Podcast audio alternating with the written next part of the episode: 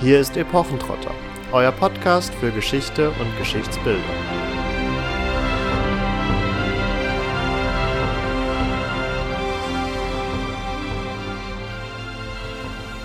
Hallo und herzlich willkommen zu einer neuen Folge Epochentrotter. Dieses Mal geht es um Albrecht Dürer. Superstar, so titelt eine ZDF-Doku und ähnlich macht es auch die Arte Pendant-Doku. Woher aber kommt dieses positive Bild von dem fränkischen Künstler, den wir durchaus auch als eine Koryphäe auf dem Gebiet der Druckgrafik bezeichnen können? Welche Faktoren haben dazu geführt, dass er so hoch fliegen konnte, dass wir ihn eben als Superstar bezeichnen und er heute wohl noch einer der berühmtesten, wenn nicht der berühmteste deutsche Renaissance-Künstler überhaupt ist? Um das aufzudröseln, wollen wir heute vor allen Dingen dem jungen Dürer nachgehen und seinem Weg ein bisschen folgen. Und weil es sich um eine Zehnerfolge handelt, wollen wir das Ganze wieder ein bisschen filmisch ausprobieren. Und da bietet sich der junge Dürer wunderbar an, weil wir hier einiges haben, was sozusagen in den historischen Zeugnissen nicht auserzählt ist. Ja, konkret wollen wir vor allen Dingen auf seine Zeit in Basel zu sprechen kommen. Und er wird ja immer so als Nürnberger Sohn tituliert, der seiner Reichsstadt immer treu geblieben ist. Und ja, das stimmt insofern schon, dass er da geboren und auch gestorben ist. Allerdings hat er sich Zeit seines Lebens hier und da auch anderswo in Europa aufgehalten, war unter anderem wohl auch zweimal in Italien unterwegs, hat die Niederlande bereist und ja, in seinen jungen Wandersjahren war seine erste größere Reise diejenige, die ihn an den Oberrhein geführt hat. Und ganz spannend ist hier tatsächlich, dass Wikipedia als das Wissensmedium überhaupt dem Ganzen nicht mal zwei Sätze wirklich widmet und Katharina dazu aber einen ganzen Aufsatz verfassen konnte. Also scheint es ja das ein oder andere tatsächlich zu berichten zu geben. Und ja, für mich persönlich steht die Folge so ein bisschen unter dem Untertitel Die Männer vielleicht hinter Albrecht Dürer, denn bei dem einen oder anderen wird dann deutlich, ohne jetzt Herrn Dürer persönlich sein Genie absprechen zu wollen,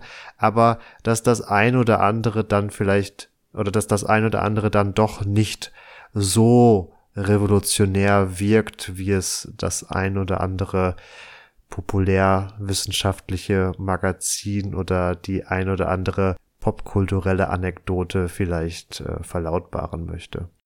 Bevor wir nach Basel fahren, virtuell, erstmal ein paar Stationen auf dem Lebensweg von Dürer vorweg. Er wurde am 21. Mai 1471 in Nürnberg geboren, als Sohn eines Goldschmieds mit dem gleichen Namen, Albrecht Dürer. Ihr findet ihn als den älteren und entsprechend den bekannten Albrecht Dürer als den jüngeren. Und ja, dadurch, dass der Vater Goldschmied war, der übrigens aus Ungarn, einer Stadt kommt, die übersetzt Tür heißt, also der aus Tür kommende, der Türer und im Nürnberger Dialekt dann natürlich der Dürer, hat letztendlich einen guten Nährboden für seinen künstlerisch sehr begabten Sohn geschaffen. Also er hat zuerst beim Vater natürlich in die Fußstapfen treten sollen, hat in der Werkstatt mitgearbeitet, nachdem er tatsächlich einige Jahre auch, also bis zu seinem 13. Lebensjahr in die Schule gegangen ist.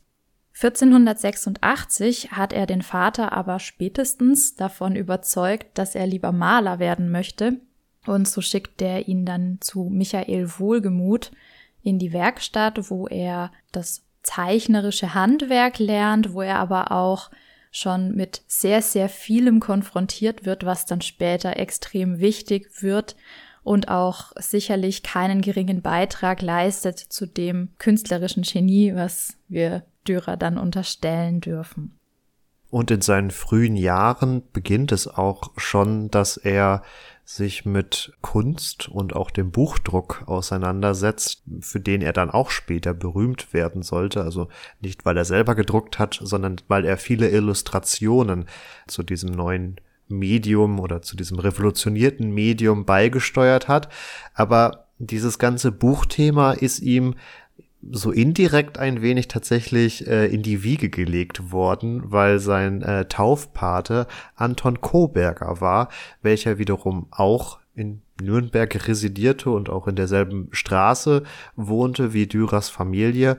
Und hier handelt es sich um eine Person, der somit als erstes quasi von der Historikerzunft angedichtet wird oder zumindest zugeschrieben wird, dass er ja das ökonomische Potenzial des Buchdrucks erkannt hat und in der Folge auch ja sehr aktiv hier am Drucken und Verlegen war und unter anderem auch die Schädelsche Weltchronik mit verbrochen hat. Also er hat sie ganz konkret verlegt. Ein Werk, das nach seinem Schöpfer, nach seinem Autor äh, Hartmann Schädel benannt worden ist und das euch im Rahmen unseres Podcasts auch schon begegnet ist, zumindestens wenn ihr hin und wieder mal auf Social Media bei uns vorbeischaut. Da haben wir im Rahmen unserer Folge zum Mythos der flachen Erde auch ein Bild verwendet aus oder eine Illustration aus der Schädelschen Weltchronik, das entsprechend zeitgenössische Weltbild zu untermalen und darzulegen. Ja, noch ein paar Worte zu Anton Koberger, weil der einfach extrem wichtig und auch sehr herausragend für die Zeit ist. Also man nennt eine Druckerwerkstatt eine Offizin und eine solche besaß er nicht nur mit einer Druckerpresse, wie das normalerweise seine Zeitgenossen auch hatten, ähm, sondern er hatte 24 Druckerpressen und damit die leistungsfähigste Offizin in Europa. Er war daneben besonders innovativ unterwegs, also er hatte echt ein Gespür dafür, was der Zeitgeist gerade gut verkaufen lässt, was da gut ankommt bei den Leuten, war dementsprechend wirtschaftlich sehr erfolgreich, dass er über 100 Mitarbeiter hatte. Und das ist zu der Zeit wirklich sehr, ja, honorierenswert, würde ich mal sagen. Und ähm, er war außerdem auch sehr, sehr gut vernetzt, also er war nicht nur in Europa bekannt, sondern er kannte die Leute in Europa auch. Und das heißt, seine Fühler reichen eben auch nach Basel und das wird gleich noch wichtig werden. Ja, er taucht dann auch immer wieder im Leben von Dürer natürlich auf. Also 1498 ist zum Beispiel belegt, dass er ihm für ein Werk Starthilfe gegeben hat, also nicht nur Kontakte hat spielen lassen, sondern auch finanziell unterstützt hat. Und ja, über Koberger kam Dürer natürlich ganz früh in Kontakt mit diesen buchdruckerischen Großprojekten, wie eben Marvin gerade mit der Schädelschen Weltchronik angesprochen hat. Und ja, letztendlich ähm, ist da auch wieder die Verbindung zu seinem Meister Wohlgemut hergestellt, weil der nämlich für Koberger die Holzschnitte angefertigt hat, beziehungsweise wieder anfertigen hat lassen. Und deswegen ist auch so ein bisschen in der Forschung umstritten, inwiefern Dürer vielleicht sogar schon an der Weltchronik mitgearbeitet haben könnte, also weit vorher an Entwürfen beteiligt war, bevor das dann tatsächlich auf die Holzplatte gebracht wurde, auf den Holzstock sagt man eigentlich, und dann auch wirklich gedruckt wurde. Also das wäre möglich und ihr werdet noch ganz viele wäre und könnte hören, denn wie ich schon gesagt habe eingangs, Dürers Jugendzeit ist nicht so ganz hundertprozentig belegt und auch dieser Weg, den er ähm, genommen hat in seinen Gesellenjahren da mit der Wanderung, ist nur so, ja, mehr schlecht als recht rekonstruierbar. Man ist sich mittlerweile zumindest sicher, dass er in Basel war, aber man weiß immer noch nicht so richtig, wie viel hat er da gefertigt, wo ist wirklich seine Handschrift zu erkennen. Also da ist noch viel an Forschung zu leisten. So etwas im Quellendunkel, wie die frühen Jahre Albrecht Dürers sind, sind für uns ja auch die jetzt hier bei schon beiden thematisierten Persönlichkeiten.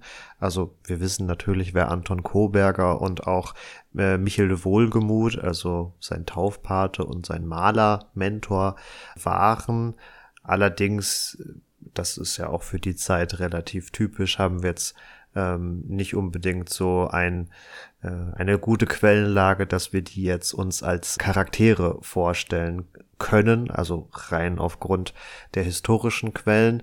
Und da hattest du schon angesprochen, dass für dich den Reiz dieser jungen Dürerjahre ausmacht, dass sie noch nicht so erforscht sind oder auch noch nicht so gut belegbar sind, so dass man hier den entsprechenden Freiraum hätte. Und nachdem es dieses Mal dein Thema ist, jetzt mal die Frage, wie du dir denn die beiden Mentoren oder Paten vorstellen würdest. Also, ich kann euch jetzt sicherlich schlecht einen Schauspieler vorschlagen, aber ich denke, bei Anton Koberger ist es auf jeden Fall rein vom Charakter her jemand, der sehr gewinnorientiert ist durchaus, gleichzeitig auch sehr, sehr kommunikativ unterwegs ist, also immer die Ohren auch bei den Gesprächen von anderen ablegt, so könnte ich mir das vorstellen, und der keine Abneigung gegen Geld hat und volle Kassen und vielleicht auch nicht der angenehmste Chef ist. Wobei ich nicht unbedingt ihm unterstellen würde, dass er jemand äh, à la Dagobert Duck ist oder hier Ebenezer Scrooge, der seine Angestellten quält. Ich denke einfach, das ist jemand, der sehr umtriebig unterwegs ist und es ist auch tatsächlich jemand, der viel in der Weltgeschichte eben herumfährt und herumkommt. Man kann ihm nachweisen, dass er auf der Leipziger und Frankfurter Buchmesse immer vertreten war und da eben auch seine Kontakte gepflegt hat, also sicherlich auch mal bei einem ja, oder auch zwei Umtrünken, mit denen dann eben noch über die aktuelle Lage gequatscht hat und auch geschaut hat, was so an neuem Material reinkommt, denn ähm, das hat man ja heute auch noch. Man muss immer wieder den Markt sondieren und schauen, was an verschiedenen Autoren und Werken sich gerade gut verkauft und verkaufen könnte und ja, was auch gerade schon zu haben ist. Denn Koberger ist ja nicht nur Vertriebler, sondern auch Verleger. Also er kauft auch aktiv ein und verkauft. Und ja, bei Wohlgemut würde ich sagen, spricht der Name vielleicht ein bisschen dafür, wie ich mir ihn vorstelle, so als grauhaarigen, etwas bäuchigen, etwas kleineren, untersetzten Mann, der künstlerisch, würde ich sagen, sehr versiert ist. Und den stelle ich mir als sehr angenehmen Lehrmeister vor, also der jetzt nicht unbedingt eine Tracht Prügel versetzt. Ähm, ganz anders Dürers Mutter, zumindest das, was ihr zugeschrieben wird. Also der Haushalt, aus dem er kommt, ist zumindest von weiblicher Seite nicht gerade von Güte gezeichnet. Obwohl er das dritte von 18 Kindern ist, das überhaupt überlebt. Also man sollte meinen, dass da extrem viel Liebe da ist, aber ja, man sagt ihr im Gegenteil nach, dass sie mit sehr viel Strenge und Härte ihre Kinder erzogen hätte. Das klingt bei den beiden Mentoren nicht unbedingt so, als wenn man sich da einen Jeremy Irons äh, vorstellen könnte, den ich immer so als Mentorenfigur äh, im Kopf habe, weil er ja auch unter anderem in Königreich der Himmel für Orlando Bloom so ein wenig den Mentor mimt oder tatsächlich auch bei Aragorn auftritt. Aber ja, jetzt habe ich zwei dicke Leute in meinem Kopf. ja, wobei ich glaube, dass, also in meiner Vorstellung ist Koberger etwas jünger als ähm, Wohlgemut, ohne dass ich jetzt ähm, tatsächlich nachgeschaut habe, wann die jeweils geboren sind und wie weit die wirklich auseinander wären. Ja, vielleicht habt ihr an der Stelle ähm, ein paar Vorschläge, dann dürft ihr uns die natürlich gerne in die Kommentare schreiben und wir werden uns dann mal überlegen, ob das passen könnte. Abgesehen davon gibt's dann noch ein paar mehr Leute. Und das Witzige ist ja bei Dürer, wir hatten es schon gesagt, dass er eben innerhalb dieses Kreises von Künstlern, Handwerkern und auch Humanisten aufwächst in Nürnberg. Also Dürers Familie wohnt nicht nur neben Koberger, auch die Werkstatt von Wohlgemut ist direkt nebendran. Auch die Werkstatt von Pleidenwurf, der auch an der Schädelschen Weltchronik beteiligt ist. Und auf der anderen Seite wohnen dann solche Leute wie der Jurist Dr. Christoph Scheuerl, der ein guter Freund von Dürer wird, Hartmann Schädel selbst und der Kirchenmeister Sebald Schreier, der der Verantwortliche ist, dass die Schädelsche Weltchronik überhaupt produziert werden kann. Und so jemanden, einen sogenannten Promotor, also ein Promoter, haben wir natürlich auch dann in Basel für die Werke, die dort produziert werden. Und da heißt er nicht ähm, Sebald Schreier, sondern Johann Bergmann von Olpe. der, wie der Name schon sagt, aus Olpe stammt, ähm, ja. aber wohl für sein Studium nach Basel äh, im späten 15. Jahrhundert gekommen ist und hier, hier auch seinen Abschluss gemacht hat, als römisch-katholischer Priester aktiv ist, aber eben auch sehr aktiv in diesem ganzen Buchdruck und Buchhandelgewerbe und unter anderem auch mit dem oberrheinischen Humanistenkreis verkehrt. Also der Name Reuchlin ist vielleicht dem einen oder anderen von euch schon untergekommen als einem der zumindest bekanntesten und bedeutendsten deutschen Humanisten und der entsprechend natürlich auch ähm, autorenmäßig unterwegs war und hier in Basel hat auch einige seiner Bücher drucken lassen. Die Bücher von Bergmann von Olpe zeichnen sich, soweit vermerkt das zumindestens die Buchwissenschaft und auch die Kunstgeschichte, sie zeichnen sich durch besonders qualitative Holzschnitte aus und entsprechend liegt der Schluss immer ganz gerne nahe, hier auch das ein oder andere Dürer zuzuschreiben, wobei wir auch hier wieder, ja, das Problem ein wenig der Urheberschaft haben, oder? Also, dass wir nicht so wirklich nachweisen können, wer jetzt eigentlich was gemacht hat. Ja, das ist tatsächlich schwierig. Also man geht davon aus, dass Dürer in Basel durchaus das ein oder andere beeinflusst hat, vielleicht auch tatsächlich von vorne bis oder von Anfang bis Ende einige Holzschnitte hergestellt hat, die dann von Bergmann von Olpe auch irgendwie vermarktet wurden. Es ist halt nicht nachvollziehbar, weil man da einfach noch kein Monogramm von ihm findet, inwiefern er tatsächlich dafür verantwortlich ist. Und das ist in, insofern tatsächlich eine, eine große Diskussion in der Kunstgeschichte, als man halt für die Zeit um 1500 einen großen Umbruch hat. Also es gibt ja den Kupferstich und den Holzschnitt. Und der Holzschnitt ist eigentlich das mit groben Linien, sehr einfach dargestellte Umrisse von Geschehnissen, während der Kupferstich sehr fein und detailliert sein kann. Und Dürer ist jetzt hier maßgeblich der entscheidende Künstler, der es schafft, Techniken aus dem Kupferstich in den Holzschnitt zu integrieren. Also die Linien werden viel feiner, es wird detaillierter, diese parallelen Striche, Stichel sozusagen werden ja übernommen und es wird eben ganz, ganz feingliedrig und es gibt Schattierungen plötzlich und das kommt eben so mit ihm auf. Aber nur weil jetzt in einem Holzschnitt in Basel zur Zeit, als Dürer in Basel war, das mal vorkommt, heißt es eben noch nicht automatisch, dass er der Urheber ist. Aber wir wissen, dass Dürer zwei Arbeitsschritte in einer Person vereint hat, und zwar den Formschneider und den sogenannten Reißer.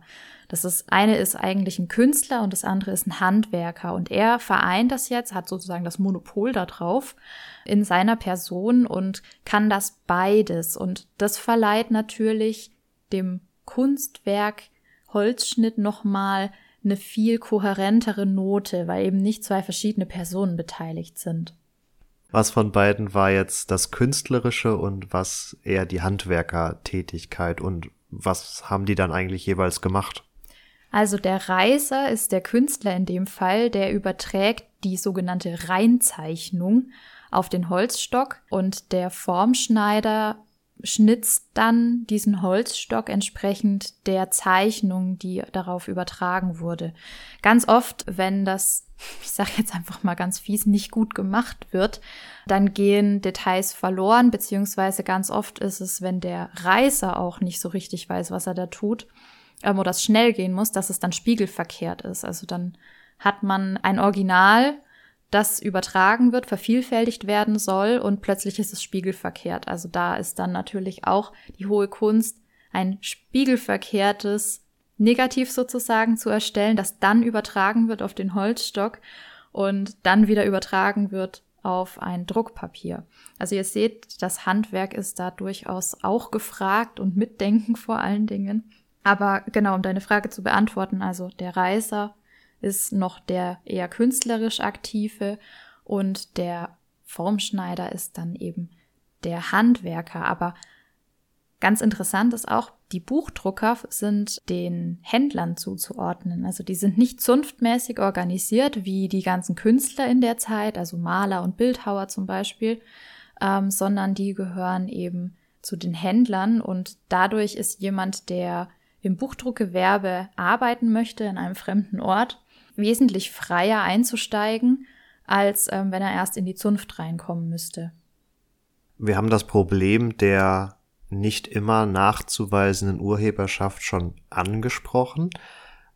Und ja, Dürer wird immer so unterstellt, dass er jetzt der Erste sei, der sich in Anführungsstrichen diesem Problem annimmt, indem er es nämlich wagt, seine Kunstwerke zu signieren. Also dieses Monogramm AD, das D quasi gefasst vom A, ist weltberühmt, taucht dann später tatsächlich auf vielen seiner Kunstwerken äh, sehr prominent auf und ja, ist bis heute bekannt. Also rangiert auch eigentlich mit ähnlichen Markenmonogrammen noch auf einem sehr ähnlichen Level und zeugt so ein bisschen davon, wie, wie richtungsweisend das ist. Also zum Beispiel Louis Vuitton klatscht ja inzwischen einfach nur Monogramme auf seine, ihre Produkte und verkauft das dann als Design. Ähm, ganz so weit ist Dürer dann noch nicht gegangen. Aber dieser Genie-Moment, und das war das, was ich eingangs erwähnt hatte, kommt vielleicht oder vermutlich nicht unbedingt von ihm. Denn, und hier wird wieder Basel interessant und deswegen äh, ist es auch so eine durchaus spannende Episode in seinem Leben, weil sich hier doch das ein oder andere zu entwickeln scheint oder seinen Ursprung gefunden zu haben. Denn in Basel lebte Martin Schongauer. Und Martin Schongauer gilt als der ja wichtigste oder berühmteste Grafiker Querstrich Kupferstecher, also der sich auch dem neuen Bildmedium schon angenommen hat, in der Zeit vor Albrecht Dürer. Und dieser Martin Schongauer ist nun, ja, derjenige, der wohl auch dann mit als erstes, um nicht zu sagen als erstes, begonnen hat, seine Stiche auch äh, mit einem Monogramm zu signieren. Wenn ich das jetzt gerade noch richtig im Kopf hat, ist das dann ein M und ein S kombiniert mit Sternen oder dem Mond. Habe ich irgendwie noch so dunkel im Kopf. Jedenfalls trifft Dürer ziemlich sicher nicht direkt auf diesen Martin Schongauer, denn der stirbt 1491 und es ist anzunehmen, wie gesagt, diese Ober- oder diese Reise an den Oberrhein inklusive dem Aufenthalt in Basel ist ein wenig schwammig, wann er wo genau war. Aber er ist wohl erst vier, ab 1492 in Basel unterwegs für einige Zeit und ja, scheint dann diesen Martin Schongauer um ein Jahr verpasst zu haben. Aber Du hast gerade zwei Stationen in eins äh, gebracht. Ähm, hm. Martin Schongauer wäre nämlich in Colmar gewesen, also im Elsass, die Station, wo er war, also wo, wo er, Dürer, wahrscheinlich war, bevor er nach Basel kam, weil er in Colmar dann eben nur noch die Brüder von Schongauer angetroffen hat und die ihn dann nach Basel geschickt haben zu ihrem Bruder Georg Schongauer der dann, also selber alles Goldschmiede oder Maler, der dann eben das druckgrafische Werk von seinem Bruder Martin Schongauer an Dürer ja weitergegeben hat, beziehungsweise ihm Druckplatten und Kupferstiche eben gezeigt hat. Gut, dann bin ich in der Schwammigkeit der Quellen etwas durcheinander geraten, aber zum Glück haben wir ja Fachkompetenz hier auch mit am Tisch. Hoho. Nichtsdestotrotz, und das ist ja eigentlich der Punkt, der dann auch sehr, sehr nahe liegt, dass Dürer indirekt mit Martin Schongauer Kontakt hatte, weil er in Colmar mit einigen seiner Brüder zu tun hatte, beziehungsweise in Basel dann wiederum bei seinem Bruder Georg Schongauer auch Unterkunft äh, gefunden hat und insofern ziemlich sicher auch mit den Werken Martins konfrontiert worden ist oder einfach in einem vielleicht auch freundschaftlichen Austausch so, ah ja, du bist ja als Künstler, als Reißer oder Formschneider, Schrägstrich Kupferstecher, wie auch immer seine Berufsbezeichnung er sich dann in der Zeit selber gegeben hat. Das wäre tatsächlich mal interessant. Ja, äh, unterwegs, guck doch mal, was unser jüngst verstorbener Bruder gemacht hat oder ja, und dann wird er auch da eben auf dieses Monogramm aufmerksam geworden sein, mit dem Martin dann seine Urheberschaft jeweils zur Kenntnis gebracht hat. Ja, wir wissen davon tatsächlich aus der Biografie eines gemeinsamen Bekannten, nämlich Anton Kress, verfasst von diesem Christoph Scheuerl, den ich erwähnt habe, der in der gleichen Straße wie Dürer gewohnt hat. Und der schreibt nachfolgend, als er in Tütschland hin und wieder gezogen und in dem 92. Jahr in Kolmar kommen wär, also Kolmar, do hatten ihm Kaspar und Paulus Goldschmied und Ludwig Mahler, dergleichen zu Basel Georg Goldschmied, all das Martengebrüdere, also Martins Brüder, gute Gesellschaft geleist, aber von ihm, den schon Merten, also den Schongauer Martin, hab er nit allein nit gelernet, sondern auch ihnen all sein Leben lang mir gesehen. Jedoch zu sehen hochlich begehrt. Also er hätte ihn gerne kennengelernt, aber hat ihn als einzigen nicht mehr lebend angetroffen. Abgesehen von Kolmar und Basel war Dürer wahrscheinlich zuvor in den Niederlanden unterwegs, also Antwerpen, Gent, Brücke, all sowas hat er da auch besichtigt und entsprechend natürlich auch die Kunst dort. Und nachdem er in Basel war, könnte er, das ist nicht ganz gesichert, nach Straßburg weiter sein und war dann auf dem Weg nach Venedig, wo er aber wahrscheinlich auf dieser ersten Reise noch nicht ankam, ähm, hat so bis zum Gardasee etwa geschafft ähm, weil ihn dann der Vater eben wieder zurückgerufen hat. Ist am Limoncello hängen geblieben. ja, verständlich. In Nürnberg hat er nun an, oder vielleicht an den Entwürfen der Schädelschen Weltchronik mitgearbeitet. In Basel war es ein anderes bedeutendes Werk, was vermutlich von ihm mitgeprägt worden ist. Ja, vielleicht sogar mehrere. ja. Du meinst wahrscheinlich gerade entweder den Ritter vom Turm oder das Narrenschiff von Sebastian Brandt. Abgesehen von diesen zwei mehr oder weniger bekannten Werken heutzutage gibt's noch die unveröffentlichten Terenz-Holzschnitte, also ein lateinisches Werk, eine Komödie. Aber ihr merkt schon, also man streitet sich da wirklich in der Kunstgeschichte drum, inwiefern man das Dürer zusprechen kann. Auf einem von diesen Holzstöcken ist hinten drauf mal Albrecht Dürer eingeritzt. Da dachte man im 19. Jahrhundert und auch ganz, ganz lange noch nachher, jawohl, jetzt hat man es endlich äh, geschafft und kann das eben ganz sicher dem Dürer zuschreiben. Heute ist man sich sehr sicher, dass das nicht aus seiner Hand ist, sondern nachträglich wahrscheinlich von dem Drucker oder Verleger eingeritzt wurde. Und insofern ist es schon wieder fraglich, ob das dann alles so zusammenpasst. Ja, genau. Aber auf welches Werk wolltest du denn genau hinaus? Nachdem du offensichtlich die Expertin für Ritter bist, äh, bin ich wohl eher der Experte für die Narren. Wieso das denn jetzt? Ich behaupte, ich habe mehr satirische Quellen verarbeitet als du. Also das ist richtig. Und entsprechend meine ich an dieser Stelle das Narrenschiff von Sebastian Brandt, wo ihm jetzt auch, aber das hast du ja gerade schon relativiert, zugeschrieben oder den Dürer zugeschrieben wird, dass er bis zu zwei Drittel der Holzschnitte verursacht haben oder gefertigt haben soll. Ähm, das ist eine recht reich illustriert, eine recht, jetzt wollte ich schon Handschrift sagen. Mhm. Ach, wir sind im Buchdruck. Grüße gehen raus an Histo Faber. Ähm,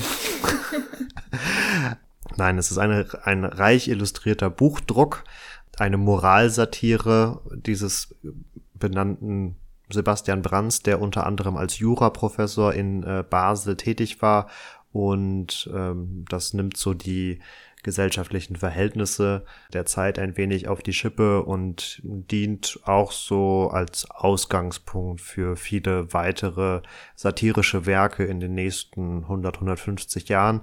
Also entwickelt eine gewisse Breitenwirkung, findet auch ganz guten Absatz. hat im Zweifelsfall auch mit der reichen Bebilderung zu tun, weil Bilder lassen sich immer schicker angucken, als wenn man da nur Textwüsten hat. Und das war zumindest von meiner Seite ein äh, berühmtes Werk äh, der Zeit, an dem auch vielleicht Albrecht Dürer mitgewirkt hat. Aber wir wollen jetzt unsere Zuhörerschaft nicht vollkommen im Dunkel stehen lassen. Was hat es denn mit dem Ritter vom Turm auf sich?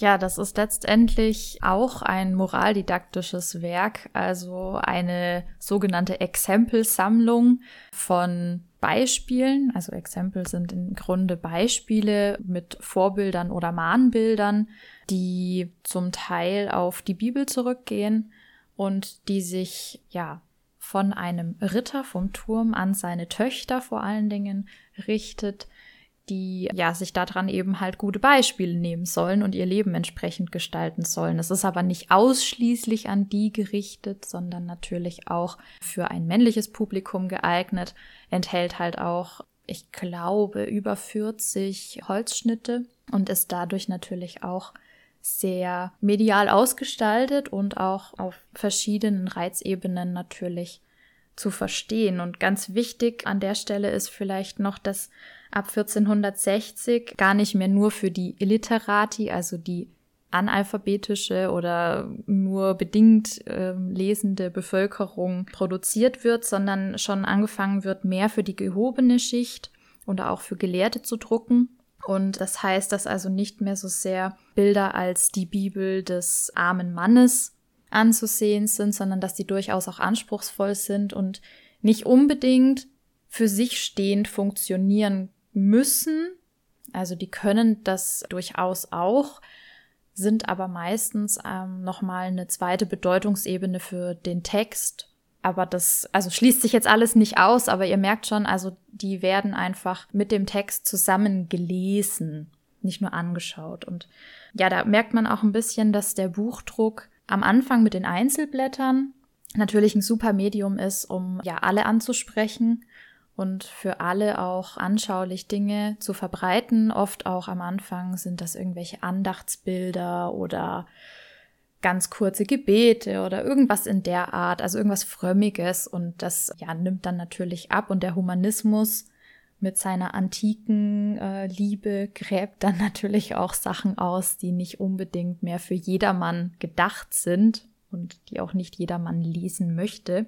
Beim Narrenschiff ist es ganz spannend, dass es nämlich als satirisches und zeitkritisches Werk so das, wie soll ich sagen, zu der Zeit eigentlich bestverkaufteste Werk und der Ritter vom Turm ist jetzt als Exempelsammlung erstaunlich gut angekommen. Also rangiert eben so ein bisschen dazwischen, spricht so dieses Frömmige an, ne? man möchte für sein Seelenheil sich richtig verhalten und gleichzeitig ist es auch so ein bisschen gelehrten Style. Also man möchte auch natürlich mit den Beispielen jetzt nicht so am unteren Ende rangieren, sondern schon auch durchaus ein bisschen literarisch daherkommen. Aber ja, es ist so, so ein Zwischenprodukt und es ist ein, ein Liebhaberprodukt von ähm, unserem Johann Bergmann von Olpe, der da eben der Promoter ist.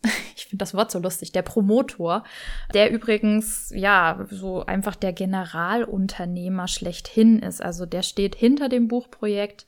Konkret verpflichtet, honoriert und verpflegt er den Autor, teilweise sogar in seinem eigenen Haus. Ähm, er bezahlt den Schreiber und besorgt Papier für die Reinschrift von dem Manuskript eben, das verlegt werden soll. Er beschäftigt den Maler, besorgt im Zweifelsfall sogar Vorlagen. Auch wieder stellt er das Papier bereit, lässt dann die Reinzeichnung herstellen, auf Holzstöcke übertragen vom Reißer und dann vom Formschneider schneiden. Er beschafft beim Schreiner diese Holzstöcke. Also er ist irgendwie so das Mädchen für alles und gleichzeitig derjenige, der dann natürlich auch den Ton angibt und sagen kann, ich möchte 25 Bilder oder ich möchte zwei Bilder und ich möchte sie ganzseitig oder viertelseitig, was auch immer. Und ja, insofern ist ähm, das durchaus auch ein relevantes Werk der Zeit.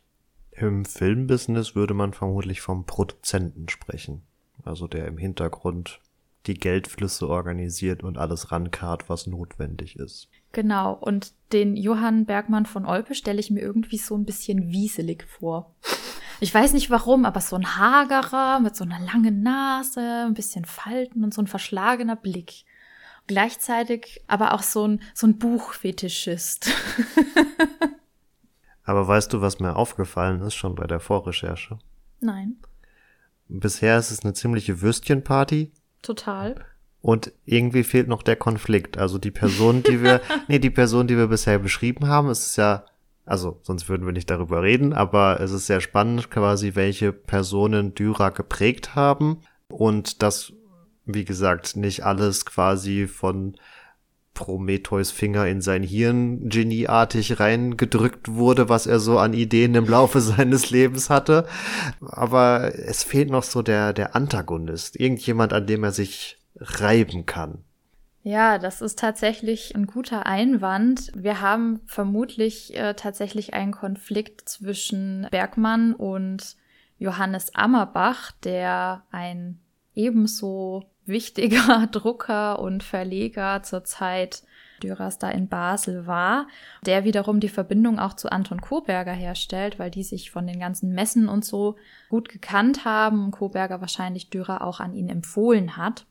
Und damit ähm, steht Dürer dann so ein bisschen im Konflikt, für wen arbeite ich, das ist jetzt reine Fiktion natürlich, ist es der Ammerbach mit seinen doch eher frömmelnden Sachen, die er druckt, oder interessiere ich mich für das, was Bergmann von Olpe gerade im Schilde führt, mit dem Ritter vom Turm, der dann eben tatsächlich eher so ein fast schon Prestigewerk ist, für zumindest Bergmann. Und ja, welcher von beiden zahlt vielleicht auch besser und wie gehen die beiden miteinander um? Und vor allen Dingen, wie tragen die das auf dem Rücken des Druckers Michael Furter aus? Das ist nämlich derjenige, der den Ritter vom Turm in Basel dann auch tatsächlich gedruckt hat. Und das ist eine Offizin in Basel, der es nicht so gut geht wie unserem Herrn Koberger in Nürnberg. Der ja kröpft immer so am unteren Ende und versucht irgendwie alles am Laufen zu halten mit ein, zwei Druckerpressen auch nur und ähm, ist zeitweilig wirklich ja finanziell ganz schlecht gestellt, geht tatsächlich auch dann am Ende bankrott, stirbt wenig später, also da haben wir zumindest auch ein bisschen Dramapotenzial mit drin. Ja, Frauen wird schwierig in diesem ganzen Wirrwarr zu finden, als Protagonistin aufzubauen, weil das sind halt leider, und das ist der Zeit natürlich geschuldet, ja, im besten Fall geliebte Ehefrauen. Bei Dürer schwirren natürlich auch Models mit rum, die dann für ihn äh, ja Modell stehen und äh, teilweise auch nackt Modell stehen, was nicht immer so ganz koscher ist. Heute habe ich keine Zeichnung für dich. ja, so in etwa, genau. Ja, und also mit der Ah, Entschuldigung. Heute habe ich keine Zeichnung für dich. ja, mit fortschreitender Zeit, also 1494, heiratet Dürer dann auch ähm, Agnes Frei aus Nürnberg. Nicht wegen des Geldes, obwohl sie halt aus dem Patriziat stammt, sondern weil sie die Tochter eines Freundes seines Vaters ist. Ähm, wir wissen allerdings nicht, ob es wirklich eine Liebesheirat war, aber sie hat ihn halt promoted. Also, die hatte ganz gut ihre Finger im Spiel, was dann so Einzeldrucke angeht die ab 1500 etwa dann vermehrt von Dürer produziert wurden und dann eben unter die Leute gebracht wurden, wie dieses Rhinoceros, was doch sehr bekannt ist. Und da finden wir dann auch ganz vermehrt dieses berühmte AD-Monogramm. Also immerhin spielt da durchaus eine Frau eine Rolle, allerdings nicht so, wie wir uns das vielleicht heute in einer Gesellschaft, die auf Gleichheit aus ist, wünschen würden. Insofern wäre zu überlegen, wenn man wirklich einen Film draus macht, ob man nicht die Tochter des Druckers mit einbaut. Das war für Basel tatsächlich auch so meine Idee, dass man da entsprechend einfach eine Figur noch dazu dichtet, die es vermutlich gegeben hat, aber die jetzt einfach quellenhistorisch nicht greifbar ist. Wobei sich quasi schon die Folgefrage anschließen würde, ob es bei Dürer denn überhaupt eine Frau braucht, weil jetzt sehr populärwissenschaftlich und Schlagzeilen heischend gesprochen, wird ihm ja auch im Zweifelsfall eine gewisse Homosexualität untergeschoben, wo ich mir persönlich immer die Frage stelle, ja, gut, man durfte es damals freilich nicht ausleben, es war halt Sodomie verschrien, mhm. ähm, entsprechend unter Strafe gestellt und man hat sich entsprechend gehütet, das allzu öffentlich zu machen. Aber dieses äh, Dunkel der Quellen bietet dann halt auch immer sehr viel Spekulationsraum für sehr moderne Ansichten, die man dann häufig nur allzu gerne hinein projiziert, um naja, eine moderne Welt sich da irgendwie reinzubringen, beziehungsweise dann im Zweifelsfall auch wieder die böse, böse Kirche zu verteufeln. ja, es ist halt bei, bei Dürer, wie soll ich sagen, es gibt bei Dürer verschiedene Ansatzpunkte und ähm, einer ist sicherlich auch, dass die Ehe mit Agnes keine Kinder hervorgebracht hat. Allerdings finde ich das wiederum etwas dünn weil natürlich da auch ganz andere Faktoren zum Tragen kommen können. Ne? Das wissen wir halt heute nicht mehr. Wie wir in der letzten Folge zu Kaiserin Mathilda ja auch gelernt haben, wo es an dem Mann offensichtlich lag, dass keine Kinder entstanden sind. Wissen wir, ob, ob es nie eine Schwangerschaft gab oder ob es keine Kinder gab? Weil du hast jetzt bei anderen Familien jetzt ja auch schon angesprochen gehabt, die Kindersterblichkeitsquote war noch relativ hoch und ähm, auch er ist ja, also er hat viele Geschwister überlebt, weil sie entweder schon tot zur Welt kamen oder sehr früh gestorben sind. Also ich habe nur gelesen, ähm, dass er keine Nachkommen hatte. Ich meine mich dunkel zu erinnern, was von Schwangerschaften mitgelesen zu haben, aber ich könnte es jetzt nicht mehr beschwören. Also falls da jemand von euch, lieben Zuhörern und Zuhörerinnen, eine Ahnung hat, dann dürft ihr uns da gerne darauf hinweisen. Zu einer Beziehung gehören bekannterweise ja immer mindestens zwei Personen. Und wenn man schon die These aufwirft, dass äh, Albrecht Dürer möglicherweise homosexuell war, dann gut kann man sagen, ist dass seine Sexualität und um die zu haben, muss er noch kein Gegenpart haben, aber jetzt gerade in dem Fall wird dann natürlich auch nach einem möglichen Partner gesucht, beziehungsweise die Frage aufgeworfen, wie man überhaupt auf diese Idee kommt. Und da begegnet uns Willibald Pirkheimer, mit dem er ein zumindestens sehr freundschaftliches Verhältnis hatte. Man leiht sich Geld, man schreibt sehr derbe und intime Briefe. Äh, also da scheint durchaus ein Vertrauensverhältnis existiert zu haben und besagte Thesen gehen dann eben noch den Schritt weiter, hier möglicherweise auch eine äh, amoröse Beziehung zu sehen. Willibald Pirkheimer ist nun ein Humanist und auch ein sehr bedeutender und reicher Bürger der Stadt Nürnberg, kann in dieser Beziehung also entsprechend auch als Mäzen auftreten, beziehungsweise als Mäzen gegenüber der gesamten Nürnberger Kunstszene. Kunstszene, ja, genau, das, das ist ein gutes Wort. Also ist hier sehr aktiv, ist auch in demselben Humanistenkreis unterwegs wie unter anderem auch der schon genannte Hartmann Schädel, der, der dann seine Weltchronik drucken lässt. Und was ganz interessant ist, du hattest angesprochen, dass Dürer ja auch die Schule besucht hat, mhm. allerdings in dem Rahmen ziemlich sicher keine für die Zeit zumindestens klassische Ausbildung erfahren hat. Also ihm fehlten entsprechende Kenntnisse auch des Lateinischen und Griechischen, was dann ja zunehmend auch im Humanismus wieder ähm, an Bedeutung gewinnt, also zumindestens in gelehrten Kreisen. Es war natürlich so gesehen immer bedeutend, weil es einfach die Sprache der Kirche auch war. Und nichtsdestotrotz zeichnet sich Dürer gerade dann auch in seinen späteren Jahren dadurch aus, dass er ja ich sag mal, humanistische Anspielungen in seinen Kunstwerken unterbringt. Und hier wird immer so vermutet, dass wohl Pirkheimer derjenige ist, der ihm mit diesem ganzen Ideenkonzept etwas vertraut macht, damit Dürer überhaupt das nötige Wissen hat, um das auch in seiner Kunst verarbeiten zu können. Ja, das sind nicht nur humanistische Anleihen. Wir finden gerade in den Kupferstichen von Dürer auch mathematische Rätsel, wie dieses Viereck, das ähm, von rechts, nein, das von links nach rechts gelesen und von oben nach unten immer die gleiche Zahl ergibt. Ich glaube 34. Ja, 34. Es ist nicht und, 42.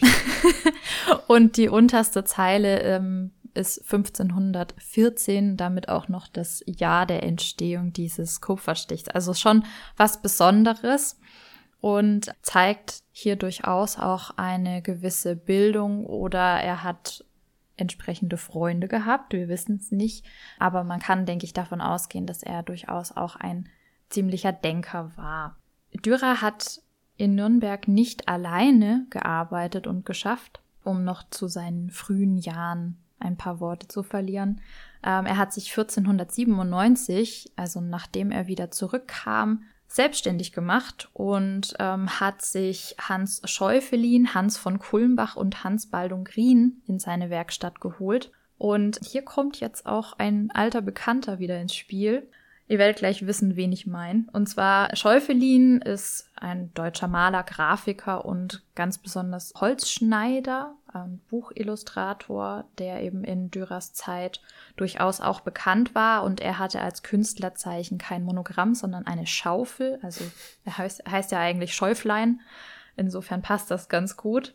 Dann durfte er aber nur eine kleine Schaufel zeichnen. Vermutlich. Und der erreichte jetzt vor allem Bekanntheit durch seine zahlreichen Holzschnitte, die unter anderem im Auftrag von, Achtung, Kaiser Maximilian I. angefertigt wurden, unter anderem für den Teuerdank und auch für den Weißkönig. Hans von Kulmbach ist jetzt leider nicht so viel zu, zu sagen, außer dass er eben auch Maler, Zeichner und Grafiker war und Hans Baldung Green. Die Nürnberger kennen den vielleicht eher.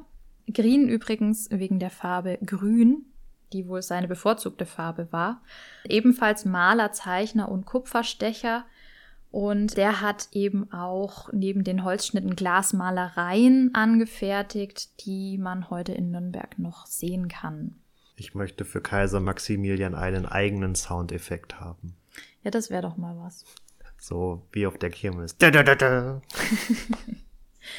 ja, also das war mein Beitrag zu Maximilian I. Äh, als ich dir das im Vorgespräch erzählt habe, hast du gemeint, ah ja, der kam bei mir auch vor.